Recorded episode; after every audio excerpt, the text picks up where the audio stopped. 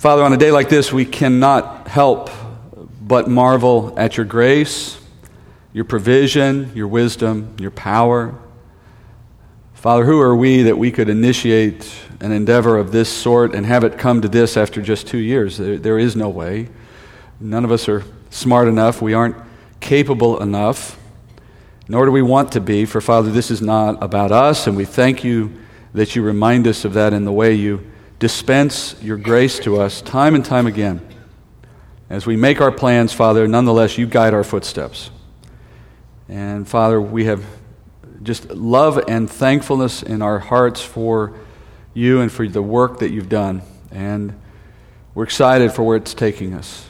And Father, we pray that we would not stumble as we follow you, uh, that we would not walk away from you and set our own course, and that we would always remember that no matter what you do here and how you do it, it is all for your glory, that no one would seek to share that glory with you or to call this a work of our own strength or use it to glorify our own name. Let that never be the case, Father. And in the day, should it come when we are no longer serving you, God forbid it should happen, but Father, if that day comes, shut us down, Father, and move us somewhere better. For Father, we never want this to be anything other than a work that glorifies your name and serves your will to the purposes you have set forth, Father. And we make that our, our prayer today and every day. And in that way, Father, we turn to your word today just to remember these things and to grow a little more so that we can be better prepared to serve you. We pray in Jesus' name. Amen. All right, well, today we're going to conclude a series of three teachings we've been looking at over the last few weeks in which Jesus gave his disciples teaching on how one might enter the kingdom of God, or as we would say today, how you go to heaven. That might be the easier way to put it. And that series started three weeks ago when we were looking at Jesus rebuking his disciples for their reluctance to minister to children. Remember that moment? And in that moment, he taught the disciples that the underprivileged, which includes young children literally, are going to be part of the kingdom of God as God has designed it. And therefore, as the church, we must be prepared to minister to that group, to those who are underprivileged, who come with needs, to children even. That was our first step in this three part series. And then last week, we looked at Matthew relating a second moment in which a rich ruler, a member of the Sanhedrin, came to Jesus and asked Jesus, What are the good works that I must do in order to enter the kingdom of God? And if you remember, Jesus first responded by reminding the man that there is only one who is good, and that is God alone. And then Jesus moved to prove to the man that there is no checklist, there is no formula that would ever make one equal to the goodness of God. And if you're not going to be equal to the goodness of God, that is, if you have any sin at all, then you are disqualified from heaven, period. And so, what that means is perfection being the standard to enter into heaven, we must find perfection somewhere outside ourselves because self evidently it's not inside us. So, Jesus offered the man the real solution at the end. He said, Follow me. That is, trust in my righteousness for your sake, given to you by faith, or you'll have no hope. Now, those are the first two lessons. And we've reached now the point in which Jesus demonstrates this same idea how do you enter the kingdom from a third perspective? Now, after you get through the first two lessons, here's what you know. It kind of gives us a ramp here into the third lesson. We've learned that God is in the business of bringing men and women, uh, and even children, into the kingdom by faith. That's where we started.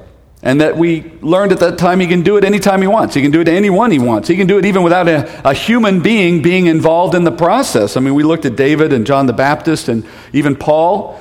These people were not saved because someone preached the gospel to them, they were saved because God changed their hearts. And that's what he does for everybody.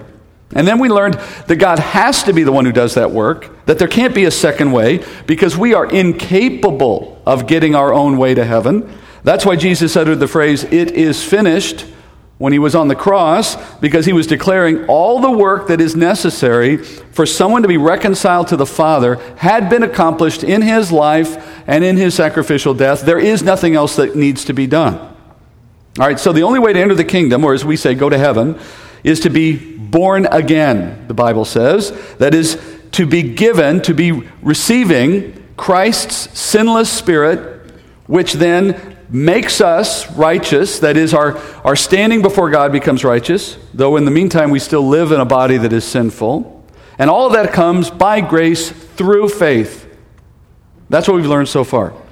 So you would expect that anyone who would hear that message in some form would jump at the chance to receive a salvation that is made so easy, that is, that is so, uh, that asks so little, that, that has no responsibility on us except to receive it.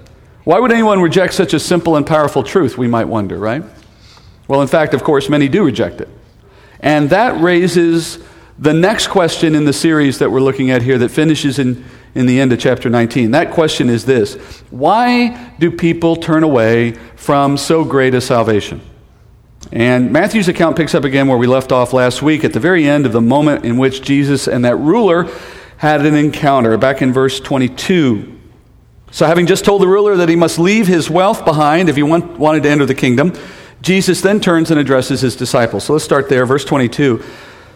But when the young man heard this statement, he went away grieving, for he was one who owned much property. And Jesus said to his disciples, Truly, I say to you, it is hard for a rich man to enter the kingdom of heaven.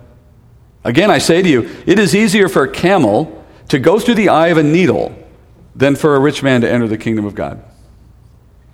That's where we start this morning. And as we learned last week, Jesus demanded, at the very end of the prior encounter, he demanded that that rich man give up all his wealth, take the money that he gains from selling it, and give that money to the poor. And as we studied, he did this as a test. That is, he was testing the man's heart. He knew this man would not be willing to meet that test. There was no way this guy was going to give up all his money. And in that way, what Jesus was doing was revealing that this man's unwillingness to give up his wealth was an indication of his unwillingness to accept Jesus' authority or to accept his word. This ruler was so attached to his wealth that he chose it over the word of Christ directing him to sell it. So his problem here, and this is something you need to understand because it's very easy to miss this. The problem with that guy was not greed. The problem was not selfishness. The problem was he trusted his wealth to get him to heaven more than he trusted Jesus' words on how to do so. And how do I know that's true? Well, Look at what Jesus says to the disciples. He says, It's hard for a rich man to enter the kingdom. A well known statement. I would suggest to you that it's often misunderstood. You might suppose he's saying something like this. You might think he's saying, well, wealth has such a, a, a corrupting influence that it can have the power to block our entry into heaven. And, and some would even go so far as to say, well, if you are rich, that is an instant disqualification for heaven. You must divest yourself of your wealth if you hope to go to heaven. That's a works based mindset, of course. But notice what Jesus did not say. He did not say it's impossible. Have you ever heard that verse qu- quoted in that way? It's impossible for a rich man to go to heaven. If you've ever heard it that way, it's actually misquoting the Bible. He says it's hard, not impossible. All right? Wealth does not disqualify you from heaven. And on the other hand, nor will giving away all your wealth guarantee you entry into heaven. Remember, there are no good works, quote, good works, that can gain us heaven, and that would even include the good work of giving away all your money. That is not a recipe for heaven. There is no checklist, there is no list of things you do to get to heaven, and that's no longer on the, that's not on the list either. So the point is, the standard for entry into heaven is not how little wealth you have, it's how little sin you have. And the amount of sin that you have to have if you're going to enter heaven is zero no sin enters heaven, which is why you cannot work your way to heaven. Not even by giving away all your wealth will you enter heaven. The only way you enter heaven is by trusting Jesus' perfect life lived on your behalf and his sacrificial death paid in your place. In other words, you take his righteousness, and that's what uh, uh, qualifies you to enter heaven. So, how then does Jesus mean that wealth is an impediment to salvation? And here's why. Because for some who are wealthy, Wealth is proof to them that they are already heaven bound. All right, and this is especially true in Jesus' day. Let me give you some cultural background. In Pharisaic culture, under Pharisaic Judaism, wealth was viewed as divine favor. And as such, it was a sign that God approved of that person. So if a person was wealthy, it would mean, they thought, that God had assigned that person this earthly reward of wealth because that person was living an especially righteous life. God was rewarding their righteousness with that wealth. So that was the thinking of the day. And it also had a, a, a, corollary. Conversely, people thought that if you were poor, or if you were lame, or if you were blind, you know, the conditions that often prevailed in that day, lepers and the like, what did they think it meant for those people? Exactly the opposite, right? They thought they had sin, or in the worst case, they might think it's their parents' sin that caused them to be born blind, as you know from another story in the Gospels. So there was this kind of quid pro quo, cause and effect theology that said if you're making God happy, He gives you money. If you're not doing the right things, God makes you poor. That was the way the world thought in that day. And of course, as you might imagine, that kind of thinking becomes a license for greed. Because it basically justifies and encourages an unrestrained pursuit of material wealth. Right? I mean, it legitimizes the pursuit of wealth because if God doesn't want me to have the wealth, I won't get it. But if I do get it, it means He's happy with me. I'm all good. And what's interesting about this theory was the Pharisees used it to their advantage. It legitimized their own accumulation of wealth as religious leaders. Pharisees were very wealthy. Elsewhere in the Gospels, Jesus tells us that they were very greedy and they had a love of money. And they used their religious position over the people to enrich themselves at the expense of the people. You want a divorce? Well, it's not lawful, but if you give me a little money, we can work it out. Oh, you want a special seat in the synagogue? Well, that's going to cost you. That's how they played the game. And they taught others that their wealth, the Pharisees' own wealth, vindicated them. That, in other words, if I wasn't ha- doing the right things, God wouldn't have given me all this money. Ergo, you must believe that I am doing the right things. All right, so wealth had become a sign of God's endorsement. And rich people then were thought among the population of Israel to have an automatic entry into heaven. And that's why Jesus says it is hard for a rich man to enter the kingdom of God. Because he's saying not that wealth itself disqualifies him, the problem with the wealth and the easy life, the easy life that it creates, is in how it deludes a person into thinking they have no need for God's mercy. They've already made it. Wealth's effect on the heart could be understood this way it's sort of the opposite of the effect of going through a crisis or a trauma. You know, you've heard it said there's no atheists in foxholes. That's a saying from years ago. That, what it means is this when someone fears for their life or, or they endure a, a difficult set of circumstances in their life, then naturally questions of life and death will come to mind. And in the midst of that trial, that person might become intensely interested in where they stand before God because they have an existential crisis. And in that way, God can use a difficult set of circumstances to draw a person's heart toward Jesus and toward the gospel. We all uh, understand this, and I'm sure some of us have even seen it happen. Now, what Jesus is saying is the opposite is also true. That is, when someone is too satisfied with this life when their wealth has given them a degree of ease and comfort and access to the world's best things, you know what that does to the heart in many cases? It causes that person to lose interest in the next life because this life is just so darn entertaining. And wealth has that effect. The most powerful spiritual sedative known to the world is wealth. Wealth allows a person to have everything that life can offer and as a result, give very little thought to the life that follows. And in fact, wealth is so powerful, Jesus says, that it's easier for a camel to go through the eye of a needle than for a rich man to find his way to heaven. Now, look, there is no trick to understanding what he just said. Some people have gone to great lengths to tell a story around what this actually means, and if they do that, they've completely missed the point. Just take it at face value. Can a camel go through the eye of a needle? No. And can a rich man find his way to heaven? No. Not if his wealth is proof to him that he's already there. That's the issue. He's denying, Jesus is denying the Pharisaic view of wealth. He's denying that wealth vindicates you. Friends, if you have plenty of money, God be praised. But it doesn't vindicate you, it says nothing about you. Nor does it say anything about God's pleasure in you. Not one bit. Wealth is not proof that heaven has already come.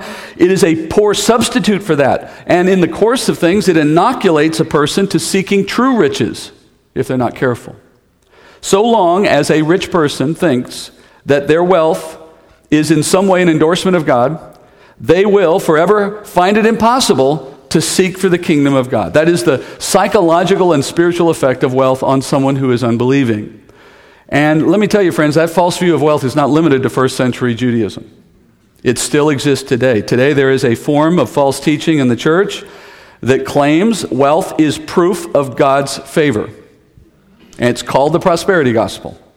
And the teaching claims that God wants to make you wealthy, that it's actually in God's purpose and desire that his children have lots of earthly wealth. And that if we do our part, then he will oblige us with that wealth. Conversely, they'll tell you that if you lack wealth and desire it, well, friends, that's just a sign that there's something missing in your relationship with God. You need to work on that. When you work on that, the wealth will show up.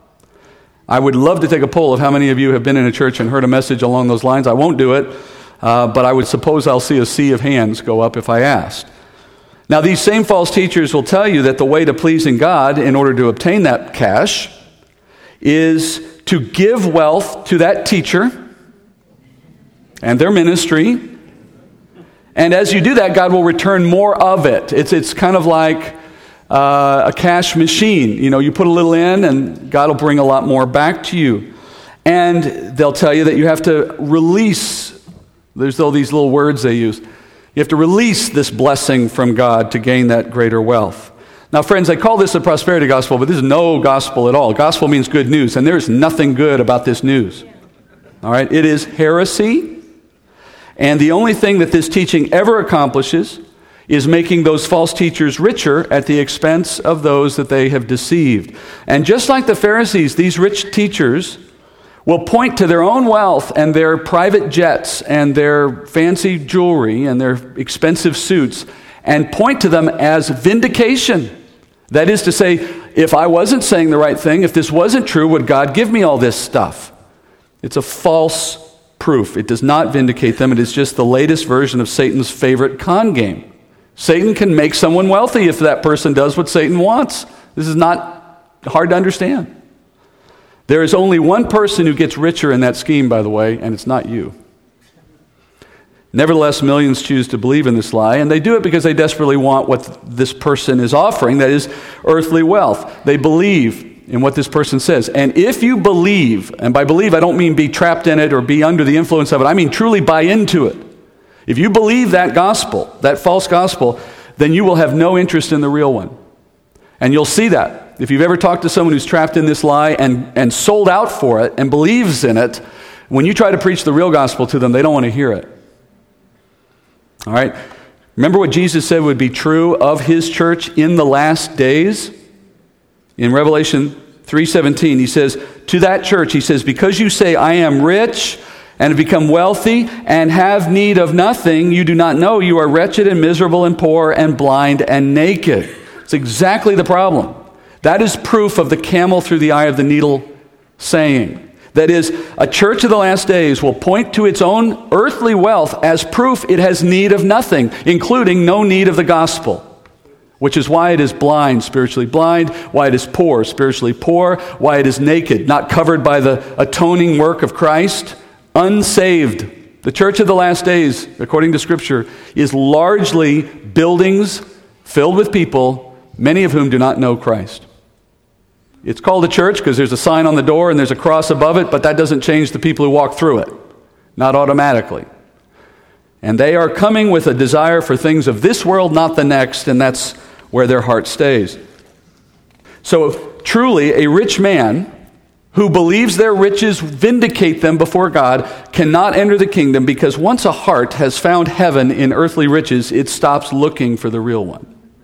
And that's what happened to this ruler in the earlier scene from last week. He wasn't interested in Jesus' way to heaven because if that way required leaving behind his earthly riches, then he just wasn't interested. And as you remember last week, we said Jesus was not setting that standard out as if it's a requirement for heaven. He was testing the man's heart to simply expose him for who he was, to demonstrate that his heart was not truly interested in heaven. His heart was interested in a plan that kind of fit all the desirable pieces together the way he wanted. He was trying to make his own way to heaven. That was what Jesus exposed. Now, as Jesus says this to the disciples, he basically says, Look, guys, riches get in the way of, of the kingdom, they do not vindicate you.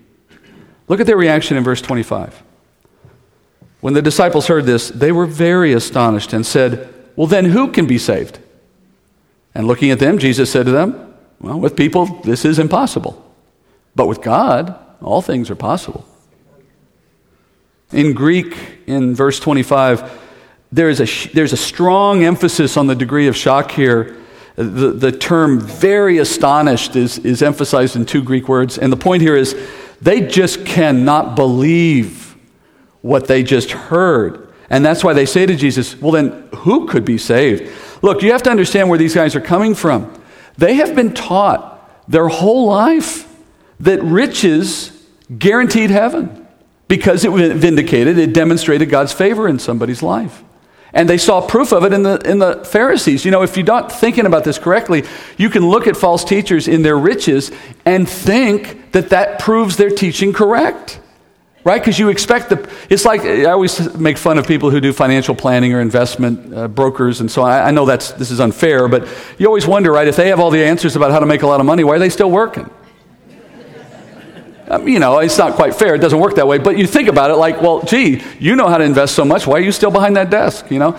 Well, it's how our mind thinks, right? If somebody says, like, if somebody gave you the secret to dieting and they're not thin, or if somebody, please, please, no letters, please. If, if somebody you know, if somebody's got this solution that they're sold on, and yet you look at them and the solution isn't working for them, don't you question it, right? Isn't that normal? And to some extent, it's probably healthy. A little skepticism can be helpful. But that's the issue here. It works the opposite too. If somebody says, God wants to make you rich, here's how it works, and the guy or gal is rich, you think, well, gee, they must know what they're talking about. It must be true. That's the culture they lived under. That's what they had seen their whole life. Rich Pharisees poor people who seem to have nothing going for them and they had problems in their life, and you sort of just assume it's cause and effect. So, the real question that people entertained in that day was can a poor person still go to heaven? And, and, and that thinking is indicative of this whole problem. That's why they asked Jesus, Who sinned that this man should be born blind, him or his parents? You see, they're already assuming there's something wrong with this guy, otherwise, God wouldn't have made him blind. Jesus' correction is it, had nothing to do with his sin or his parents' sin. He was born this way so as to glorify God. You see, God can take your circumstances and use them to glorify himself no matter what they are. Being rich does not make you better prepared to glorify God. I, I would argue, in fact, it might actually make it harder for you. And certainly, being poor can be a powerful witness in how you handle it and what God does through it, and so can infirmities of one kind or another, or disadvantages of life. We're so wired now as a culture to highlight any disadvantage or exception and, and call for restitution. And I get it. I mean, I, there are some unfairness, you know, issues of injustice. We all know it's true. But the point is this you should, as a Christian, see your circumstances as an opportunity to glorify God, not as an opportunity to whine. And even as you work in social terms to try to make things better, go do it. It's fine. Don't forget your witness in the middle of it right? The witness is to say, God, how do I glorify you in the midst of these circumstances? That was not Pharisaic thinking. So Jesus is now flipping that thinking on its head. And he's saying to his disciples, the rich are not more likely to go to heaven, they are less likely to go to heaven. That is to say, it can hurt the process. And Jesus says this, and the disciples are stunned. They're like, well, gee, everything we've been taught says that rich people have a, a step ahead of us. But if they aren't going to heaven, well, who's going to heaven then? It just shows you how far reaching that false teaching had gone in that day. I think it's kind of humorous and ironic that the apostles began their service to Jesus believing in a prosperity heresy. You know, it's kind of indicative, right? We start somewhere and then we get better. Now, even as I say that, though, in a way, their question is correct. Who can be saved? That is to say, how does anyone put aside their instinctive desire to trust in this world, which we all have? And turn from that to trusting Jesus. I mean, why does anybody do it? Because wealth is not the only thing blocking people from seeking a way to heaven. You know this, right? People put their trust in all kinds of things intellect, those who think themselves too smart for the gospel, physical beauty, those who are too enamored in how they look, they don't think about who God is or what comes after the body is gone, those who have career achievements and desire social status or fame, or, or, or, or, in some cultures, it's ancestral background. Who your ancestors are determines whether you go to hell. I mean, we can all find something to lean on in this world instead of on Jesus if we want to. And in all those cases, the achievements and the desires of this world just become excuses to put aside any concerns or thought about what comes after death. Now, we're all prone to that. We all are prone to misplaced affections. So, how does anyone rise above the noise to hear the voice of God? I mean, the odds, frankly, seem kind of low, and I think that's in part what the disciples are saying incredulously here. If the rich don't have an advantage, well, then who has an advantage? How does anyone figure this out? And then Jesus confirms their suspicions in verse 26. He says, You know what? You're right. With, with people, this is impossible. And you need to understand what he's saying here. And, and to do that, you need to understand what the this is. The pronoun this, or, or the, the, the antecedent to that word, is the key. And if you look at the context, what is the antecedent to this? It, it's finding the kingdom. Finding the kingdom is the this. So he's saying, if salvation required that people would turn from trusting in wealth or, or anything else in this world in order to follow Jesus, if that's how it worked, then salvation would be impossible. Because people do not make that turn on their own. The human heart, being desperately wicked, will not seek God of its own. Last week I read from Romans 3 where Paul told you that there is no one who seeks for God. None who do good, no, not one. That, that puts a lie to the idea of seeker friendly this or that. There's no such thing as a seeker. Now, yeah, there are people who have gone into a pursuit of religion. Well, that's a seeking of a sort, but they're not seeking the real God. They're seeking like that ruler was. I want to find a God of my own desire. I want to sort of find the solution that fits me. And then there are also those who are being moved by the Spirit and are about to find the true God, and we call them seekers, but really they've already been found. Jesus is just leading them to the place where they're going to find the truth that he's got waiting for them. So, in effect, they're already saved, if you will. They're already moving a path God has appointed. But it's those people that haven't met or reached that point yet, but yet have some interest in religion that we call seekers. And that's not really the right term. They're searchers. They're not seeking God, they're searching for what they want. With God's grace, some will still find him. But the point is this if salvation required that God waits in heaven, for people to turn away from the world and turn toward Jesus, it would never happen. There would be exactly zero people saved. Notice that Jesus, in this case, does not say it is hard for people or unlikely for people. Here, he does say it is impossible. What is impossible with man, thankfully, is possible with God. The power to turn a heart away from the world and toward the Lord belongs to God alone. Remember what John wrote in the prologue of his gospel. Let me just read you a few verses. In verse 4, he says, In him, meaning in Jesus, was life, and that life was the light of men. The light shines in the darkness, and the darkness did not comprehend it. Verse 9, There was the true light, which coming into the world enlightens every man. He was in the world, and the world was made through him, and the world did not know him. He came to his own, those who were his and his own did not receive him. But as many as received him, to them he gave the right to become children of God, even to those who believe in his name, who were born not of blood, nor of the will of the flesh, nor of will of man, but of God. There was a light, he says, it came into the darkness. And I love this an idea of the, the analogy here that as the light came into the darkness, the darkness didn't comprehend it. And the world, not knowing Jesus, didn't recognize him. Not even his own people recognized him. But to those who were given the right to become children of God, they received him. And they were born again, John says. But that birthing again, that spiritual rebirth, he says, was not of blood. That is to say, it was not because of their family associations. They weren't being saved because they're Jewish or whatever. Nor was that born again moment because of the will of the flesh. That's a way of saying nothing of the flesh was involved. They didn't do any good works. They didn't hit the checklist. They didn't get born again because they did the right things. And then lastly, nor were they born by the will of man. They were not born again because of some personal choice. Why were they born again? He says, but of God. God birthed them again in the Spirit, and as a result, they turned to the light. That's what you've been learning through these three parts of teaching in Matthew 19. Entering the kingdom is a work that God does to bring us to himself. That work is centered on Jesus' sinless life and on his sacrificial death on the cross. It all begins and ends there.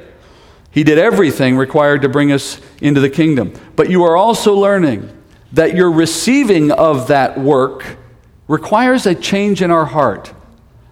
That is, God has to bring the faith to us by His Spirit because it is impossible, Jesus says, for the human heart to turn away from the world on its own. That's why he can bring faith to a child, but that's also how he brings faith to an adult. It's why both the rich and the poor are equally accessible to God and equally outside the opportunity for heaven apart from God. And as Paul said in 1 Corinthians, it is in God's eternal purpose to show favor to the weak over the powerful, so that when we all get there, no one may boast. There will not be rich people in heaven saying, Thank God I got those riches. That's what brought me here to heaven. So, wealth stands in the way of entering the kingdom in the sense, like any other worldly attraction, it can remove our incentive to seek for God. Wealth is not the enemy, and I'll be clear on this for you who may have wealth here. Wealthy Christians are not disqualified from heaven. Having wealth is not a sin. Uh, on the contrary, wealthy Christians, I would argue, possess great potential to impact the kingdom. That is, if they put their wealth to work for it. And in fact, I think the Lord has assigned great wealth to men throughout the ages, godly men, to make the point that wealth itself is not an intrinsic enemy. Abraham was wealthy in his day, Joseph was wealthy in his day, David was wealthy, Solomon, the most wealthy man that's ever lived. Now, of course, in all cases, particularly in Solomon's, there is some corrupting influence there that we can take note of. So, wealth is not the problem.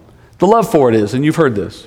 Paul says in 1 Timothy 6 9, those who want to get rich, think about this in the Christian context now those who want to get rich fall into temptation and a snare and many foolish and harmful desires, which plunge men into ruin and destruction. For the love of money is a root of all sorts of evil, and some, by longing for it, have wandered away from the faith and pierced themselves with many griefs. So, for a believer, wealth can be dangerous if your desire for it competes with your affection for Christ. And if it tempts you to set aside fellowship, uh, prayer, study, personal sacrifices of one kind or another for the kingdom, if it tempts you to push that aside for the pursuit of wealth, then you're one of these people that we're worried about. Now, here's how I've seen wealth play out in the life of most Christians in the West today. That is, at the point in life where you get old enough and established enough in what you do that wealth starts to become easy. That is, your, your pay has gone up, your investments are doing well, it's starting to pour in, you're in the, the time of life when that's what many people start to experience, and it suddenly changes their view on life. And that's when vacations become common. The second or third house now adds to the portfolio. The, the distractions of wealth and the ease of life in which it provides moves you further and further away from a devoted interest and involvement in your church and in service to Christ. You still attend when you're in town, you still check on things from the web, you still read a book once in a while, and you call it church in the meantime because, after all, your busy life can't accommodate anything more than that. If that's you, your desire for earthly wealth is robbing you of eternal riches. Because as Jesus said, you store up your treasure in heaven, not on earth. And that was the detail the apostles were missing. Look at how this chapter ends, verse 27. Peter said to him, Well, behold, we've left everything and followed you. What then will there be for us? And Jesus said to them, Well, truly I say to you, that you who have followed me, in the regeneration, when the Son of Man will sit on his glorious throne, you also shall sit upon twelve thrones, judging the twelve tribes of Israel. And everyone who has left houses, or brothers, or sisters, or father, or mother, or children, or farms for my name's sake, will receive many times as much and will inherit eternal life. But many who are first will be last, and the last first. All right, time for the conviction part of the teaching. And let me just say as a preface here if you're sitting here thinking, gosh, I'm glad I'm not wealthy, be careful. Did you drive here today in a car? Uh, you have some nice clothes at home? Your home have two bathrooms indoors? Do you understand that by worldly standards, you are everyone in this room is wealthier than probably 90 to 95% of the world's population? I mean in relative terms. And if you look at it historically, that is the wealth of the world as it's come over history, everyone in here is a king for what you can do in your life. I'm just, I'm just saying you got to be careful. There's always a relative scale here. Yes, there's always someone richer than you. Yeah. And there's always someone poorer than you. Yeah. The issue is not in absolute terms how much you have. The issue is what does your wealth as it exists today, what is the effect of it on your life? And when you, you'll, you'll know you're wealthy when you have choices. Poor people don't have choices. Every day they work or they don't eat. You know, if you have choices, you've probably got at least some wealth, and if you have some wealth, you have some of this potential problem in your life. And if you have a ton of wealth, you know, I wouldn't trade places with you, and I say that honestly because I know myself, and if you gave me a ton of money, I would not be standing here right now. I, I would not. If you gave me, a, if I had a, a $100 million portfolio, you would never see me. you might read about me on Twitter, but you would. And I'm just saying because I know myself. It's, it's, it is, uh, you know, everyone's got their, sin, their particular sins. And, you know, love of the finer things of life is part of the things I struggle with, like anyone would. I don't, you know, no one wants to give up everything, but I've, I've struggled my whole life on how much do I have to give up to do what I'm doing? And, you know, you go through that process, and it's just, I'm not saying I've done it right every time, but I'm just saying it's a struggle. If you gave me a lot of money, man, you would unleash the beast, you know? So I'm just saying as we get into this little piece here and we finish for the day, don't be thinking that it's talking about your neighbor necessarily. So, Jesus, you remember when Jesus came to Peter by the Sea of Galilee at the beginning of the gospel? Peter's in a boat fishing. That's what he did for a living with James and Andrew. And as they're fishing, Jesus says, Drop your nets, come follow me, and you'll become a fisher of men. Remember that? And Peter obeyed that command. And when you think about it, you might assume, well, you know, Peter was just being, you know, obedient with great sacrifice. And yeah, there's a piece of that, certainly. But remember, he wasn't trading one desk for another, or the, he wasn't trading a cubicle for the corner office. That is, this isn't a move up for him. He walked away from his entire livelihood. He abandoned his business, which was his only means of support, and as he did that, he instantly became a poor man. Instantly. And that's why he and the other disciples, he says, have left everything to come follow you. And why did he do it? Yeah, there had to have been a degree of obedience and personal sacrifice involved in this, yeah. But you get from what he says here that there was another piece to this. He was basing his decision on the Pharisaic teaching concerning God and wealth. He was expecting that as he devoted himself to this calling, God would repay that sacrifice with earthly wealth in that day. And then Jesus says, Wealth is not a means to the kingdom. In fact, wealth is an impediment to the kingdom. And Peter panics. And he has this cry. He's like, We just left everything for this. Could you have told me this in the, you know, shouldn't I have signed like a waiver or something? There's some disclaimer. I mean, I thought this was going to lead somewhere. Now you're telling me I've got nothing? And he's worried about all that sacrifice. Look, it's funny when we look at it from this point of view, but I bet you that's in the heart of almost every believer when Jesus brings you to that point of self sacrifice, right? You're wondering, but if I give this up, who's going to make the mortgage? If I quit my job to go into ministry, who's going to take care of that problem? Who's going to put my kids through college? You know the answer to that? Jesus. Right? I mean, the, the, it's, a, it's actually uh, self delusion to think that it's your employer that's giving you your provision, or that it's your 401k that has made your uh, retirement secure. If you want to see how fast God can f- change those things, read the book of Job. So you are only as secure as God wants you to be for as long as He wants you to be. And you're not, you know, in, in human terms, we see that our work results in income. Yes, I get it. But in eternal terms, you need to understand God can turn that tap off anytime He wants. So it's simply to say, stop trusting that your industriousness and your hard work and your career achievements and all the rest are the reason why you have what you have. They're the mechanism God used, yes, but He can turn it off. He can, he can have your bank account raided by somebody in, in Belarus. He can have your health go down the drain overnight and suddenly you spend your life savings caring for someone in a, in a, you know, in a home for, for disadvantaged or, or disabled people. My dad's gone through that. My dad uh, has been in a, a, state of need for 10 years, and you know, the, my mom and dad's wealth just, you know, as you go through that, and some of you have dealt with that. I'm just saying God can do what He does. You can't sit back and say, oh, we're set now, honey. Be careful with that. And so Peter is t- taking that same perspective. I gave up expecting a return on this investment. I'm not going to get that return. And in verse 28, Jesus says, No, there is a return here. You just got to see it from the right point of view. There is great reward for those who make sacrifices in service to Jesus in this life, as he requires. But here's the key they will not come in this life. This puts a lie to the prosperity gospel at its heart. God's purpose is not to reward you here and now, though, yes, He will care for you. You know, you will have your daily bread. He is not going to leave you without. But the idea that He's going to build you up in a mountain of wealth on this side of heaven to prove His love for you is false. He will do it in a place where you can't lose it. Jesus says there's a reward system in the kingdom, and the system involves two parts. First, he says there will be rewards in the form of privilege, or we could say authority, to serve in the kingdom government. Did you know that in the life that it comes, when Jesus returns and sets up the kingdom on earth and we walk into it with him in our glorified bodies, did you know that there will be a government over the earth? That he will lead that government over the nations? Isaiah says this in 9 6. He says, A child will be born to us, a son will be given to us, and the government will rest on his shoulders. His name will be called Wonderful Counselor, Mighty God, Eternal Father, Prince of Peace. And there will be no end to the increase of his government or of peace on the throne of David and over his kingdom to establish it and to uphold it with justice and righteousness from then on and forevermore. The zeal of the Lord of hosts will accomplish this. That the Lord is going to come back and sit at the seat of David that is in the temple in Jerusalem. He will rule this world in that place. That's the headquarters, if you will. That's the government seat.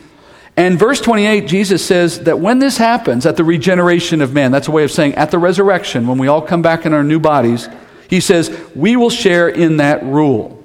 And in particular, the 12 men who were with him, minus Judas plus Matthias, those 12 will have special positions in the kingdom when it comes. They will rule over the 12 tribes of Israel in their land as they are situated. The, the nation of Israel will return to the promised land, and the tribes will be set apart in areas for them, just as was given through Joshua.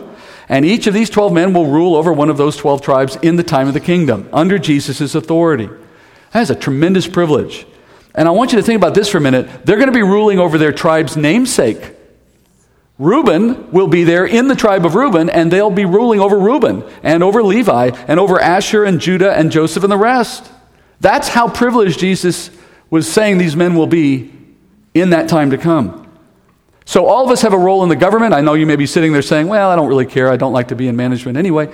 But you know what? If Jesus says it's good and it's a reward, you want it. Trust me, when the time comes, you'll see why. But there is a second part to his reward system, he says. In verse 29, he goes on to say, And as you make earthly sacrifices to serve him, losing things like your family relationships, if necessary, or losing possessions, whatever they may be, you know, farms and the like, God will replace those with heavenly equivalents many times over. So here's the real folly of pursuing earthly wealth. It's the old adage of, of let's make a deal. You're giving up something of lesser value or if you do what's supposed to happen, you're supposed to give up something of lesser value to gain something of greater value. Those of you who hold on to this world too tight, you're giving up what's behind door number two. You haven't even seen it yet, but you can be sure it's many times better than what you have. Right?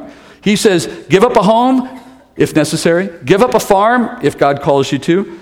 Doing so to engage in meaningful endeavors to, in, to work for Christ now. And he says, when you get to the kingdom, you will enjoy the fruit of your labor at a level beyond what you can get even now. And that reward system takes into account your service and your sacrifices. Now, when we get into chapter 20 next week, he tells at the outset of that chapter a parable that explains the criteria for how he assigns rewards. And we're going to deal with the rewards in detail over the next couple of weeks. But for now, you just need to understand this the sacrifice that you make now, whatever that is, and I'm not giving you a recipe, I don't know what you're supposed to do. That's between you and Jesus. Not everyone's supposed to give everything away, that's not the goal. The goal is to be responsive to His desire in your life, whatever that looks like. So the key is sacrifice because in serving Jesus, there is always sacrifice. There is no such thing as serving Jesus and everything else in your life stays the same. Look, if you figured out how to do that, please tell me because I've been making some bad choices then along the way. But in my experience, you have to give up something. You got to give up time or energy uh, or funds to work in the kingdom program. And it comes from somewhere, right? And look about it, you know, in Peter's case, he couldn't have stayed in the boat and followed Jesus. They were mutually exclusive. So he had to give up one to get the other. And every time you choose to obey Christ, in my experience, you're saying yes to him and simultaneously you're saying no to something else. I mean, almost every time. And that something else is always something your flesh prefers. And so I'll give you some examples for what it's worth. It's, it's like spending less time at work or less time selling, less time making widgets, less time climbing a ladder. Or maybe it's less money to buy nice things like houses or farms, and instead that money goes to support kingdom work. But at the very least, it's less free time. It's less opportunity to pursue things that, you know, are idle pursuits of life that let us enjoy the days. I'm not saying you're going to become free and totally absent anything enjoyable. No, that's not it at all. I'm just saying, you know, it's the old checkbook and calendar analogy. Show me your checkbook, show me your calendar. I can get a pretty good snapshot of whether you're walking with Jesus or not, or how well you are. And as you make those sacrifices, don't think you're doing it as Peter did. What are we going to get out of it? What's there for me in this? I mean, look, that's not, it's a natural perspective. It's kind of a little immature, but we understand why it's there. He, Jesus is loving us so much. He doesn't just call us to make sacrifices without opportunity for return. He says, Don't trust me, there's a good return in this. It just comes in the kingdom. And here's the best part. Look what he says at the end of verse 29. Not only will you have all these wonderful things, but you will have an eternity to enjoy them.